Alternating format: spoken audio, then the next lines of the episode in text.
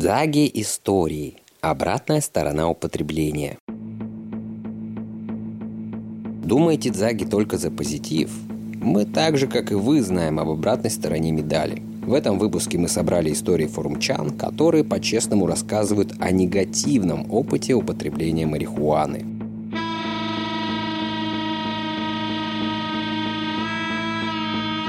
Иван, И.П., 26 лет. Любое психоактивное вещество – это не игрушка. Все мои знакомые курят. Кто много, кто мало. И как бы я ни хотел сказать, что это не имеет за собой негативных последствий, я так не скажу. Много кто начинает откровенно деградировать. Мозг высыхает. Люди становятся очень тяжелыми на подъем. Лень, апатия, депрессия и прочие штуки, которые есть и в обычной жизни, когда нечего курить. Но употребление каннабиса с высоким содержанием ТГК это все только ухудшает. На опыте наблюдений за широким кругом лиц заметил, что привыкание и зависимость есть, но если человек захочет бросить, он бросит. В этом ее плюс, если так можно выразиться. Мое личное отношение. Любое психоактивное вещество – это не игрушка. Когда я только начинал курить, пару раз такие бадаки выхватывал после мокрого, что до сих пор помню, хотя прошло уже много лет. Если сравнивать с какими-то веществами, то, пожалуй, сравню с бадаком от НБО. Только тут ты еще и блюешь. При курении одного сорта на постоянку может развиваться паранойя и абсолютно негативные трипы, которые также негативно сказываются на общем психическом состоянии.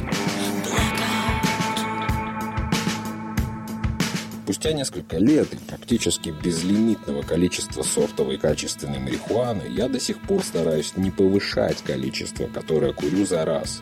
Толер растет, но медленно. Те, кто хапает крышками и любит состояние полного аута, обычно и вылавливают большее количество негативных последствий. Позитивный момент употребления. Становлюсь гораздо добрее и воспринимаю свои поступки с другой стороны. Вспоминаю, за что мне стыдно, что мне хочется дать своим близким, куда стоит двигаться дальше и так далее. И обычно все эти мысли абсолютно верны, ведь несут в себе исключительно добрые намерения. Плюс развитие творческого мышления. Я много чего хорошего под ней придумал. Не вру. Профить не буду, конечно, но это правда. Еще один плюс – улучшение аппетита, хотя тут скорее особая чувствительность к вкусам. Также частичная или полная ликвидация похмелья любого рода. Заменит ли это алкоголь или наркотики, я не верю в это. При опыте употребления разного рода веществ могу сказать, что лично для меня это все разные вещи. Дополняемые друг другом или нет, решать уже каждому. На мой взгляд, спорт под воздействием – это чушь. Если ты в качалку пришел баночки покачать перед зеркалом, может быть, ничего тебе и не будет. Но если ты занимаешься чем-то, что требует высокой скорости реакции и скорости ответа мышц на эту самую реакцию, то марихуана тебе перед походом в зал явно противопоказана. Я занимался и знаю, о чем говорю. После тренировки, пожалуйста, покушал, покурил, еще раз покушал. Насчет обезболивающего эффекта говорить не буду, я не использовал именно медицинские сорта в своей жизни. Если я не ошибаюсь, медсорта практически не оказывают всем привычного эффекта и не пользуются популярностью у среднестатистических курильщиков.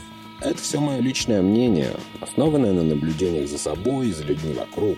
Считаю ли я марихуану веществом, которое должно быть запрещено? Нет, не считаю. Но обсуждение, исследование и контроль за рынком в целях контроля качества продукта и уплаты налога с производителя в демократическом государстве однозначно должно быть. Медицинский легалайз, конечно. Я вообще за честное медицинское использование широкого круга веществ, которые в данный момент запрещены целиком и полностью. Считаю, что мучения отдельно взятых людей, которые можно минимизировать, пусть даже путем использования запрещенных веществ, это непосредственная помощь им. А получается так, что в целом ряде стран бюрократия есть жизнь человека. Мир.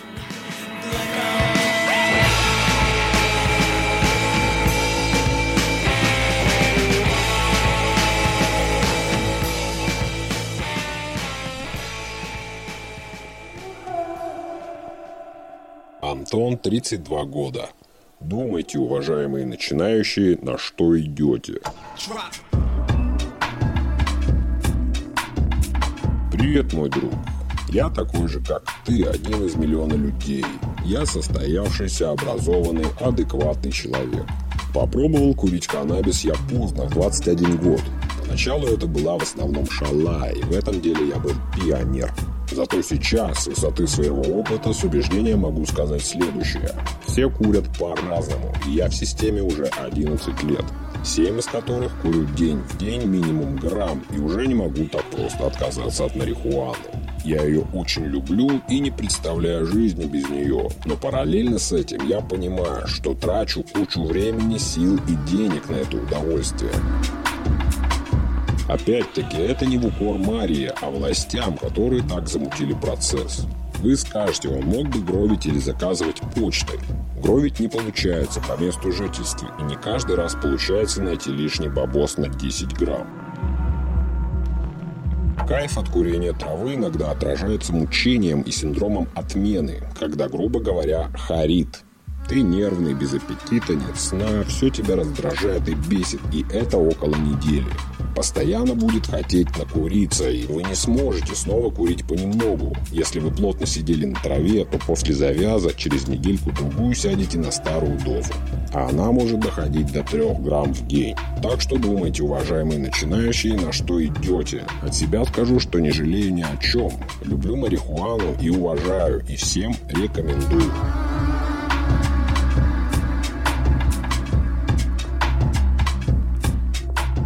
Алиса, менеджер, 32 года.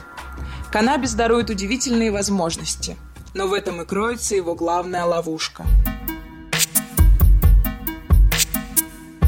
О существовании этого растения я узнала еще в подростковом возрасте, когда, к своему удивлению, осознала, что большинство моих знакомых курит марихуану. Тогда только-только прошли героиновые 90-е.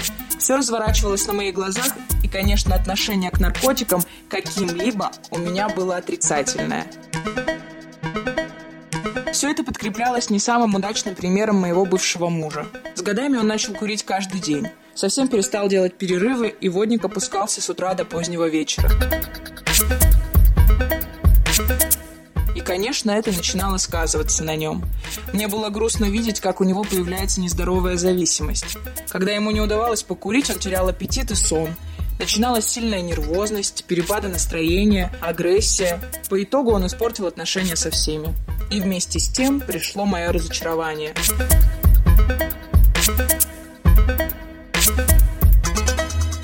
Но наряду с этим у меня были и другие примеры людей, которые относились к каннабису более ответственно и не злоупотребляли им. Они делились своими открытиями и ощущениями, что все же подогревало мой интерес. Мое личное осознанное знакомство с марихуаной случилось в 30. Мне все-таки стало интересно получить этот опыт, и с первым же косячком я открыла для себя новый мир. Пришло ощущение целостности, понимания и спокойствия.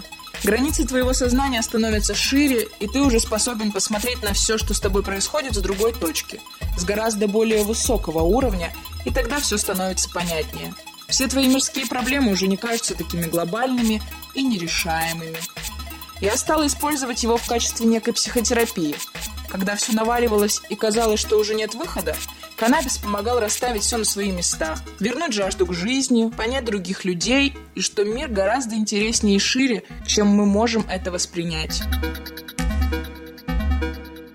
Когда я курю, меня всегда начинают занимать вопросы устройства мира. Мне хочется вместить в себя весь поток информации и знаний. Становится интересно все. А как работает гравитация? Почему кошки не любят воду? Какую функцию выполняет кадык? Как изобрели парашют? Я хочу знать все. Каннабис дарует удивительные возможности, но в этом и кроется его главная ловушка. Чем сложнее тебе становится жить в реальной жизни, тем чаще тебе хочется сбежать от реальности в мир, где тебе все понятно, спокойно и интересно. Все есть яд и все есть лекарство. Значение имеет лишь дозировка. И у этой медали для меня тоже есть две стороны. Каннабис может быть разрушительным, а может стать ключом к пониманию этого мира, людей и себя. Во всем важен баланс и осознанный подход к таким вещам. Ваша жизнь в ваших руках. И только вам решать, какой ей быть. Александр И.П., 37 лет. Страх. Страх для Гровера – постоянный спутник. Особенно в тех странах, где этот вид деятельности под запретом. Что этот страх представляет собой, давайте разберемся.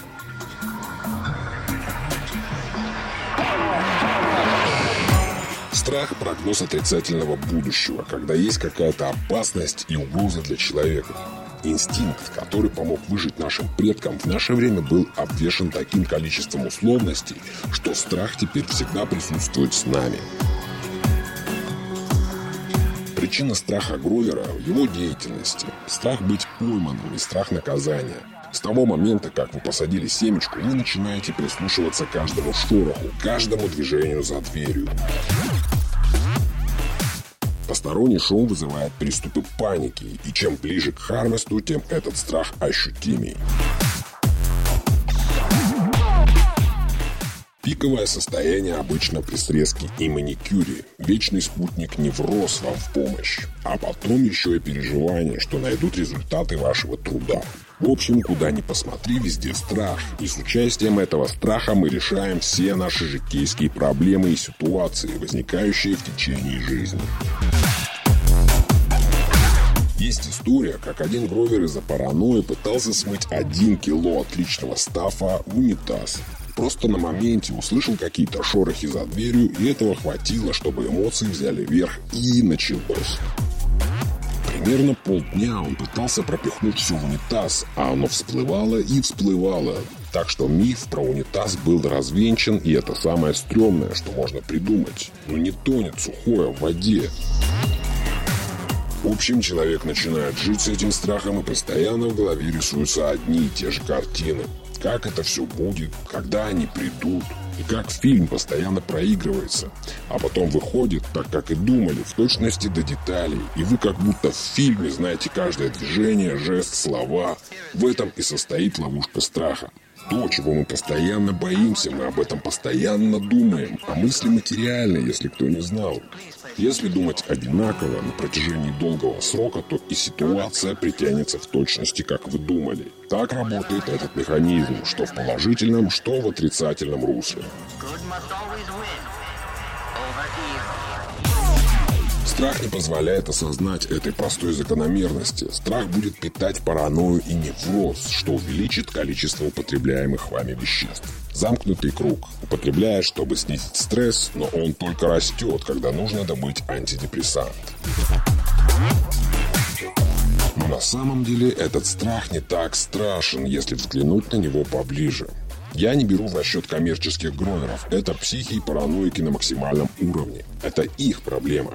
Разговор идет о простом человеке, который ходит на работу, кормит семью. Такой человек выращивает для себя, но боится не меньше, чем другие. Такой человек должен понимать, что никто к нему не придет, он никому не интересен. Просто не нужно рассказывать, чем ты занимаешься, тыкать фотографиями и раздавать продукты выращивания направо и налево. Это глупость.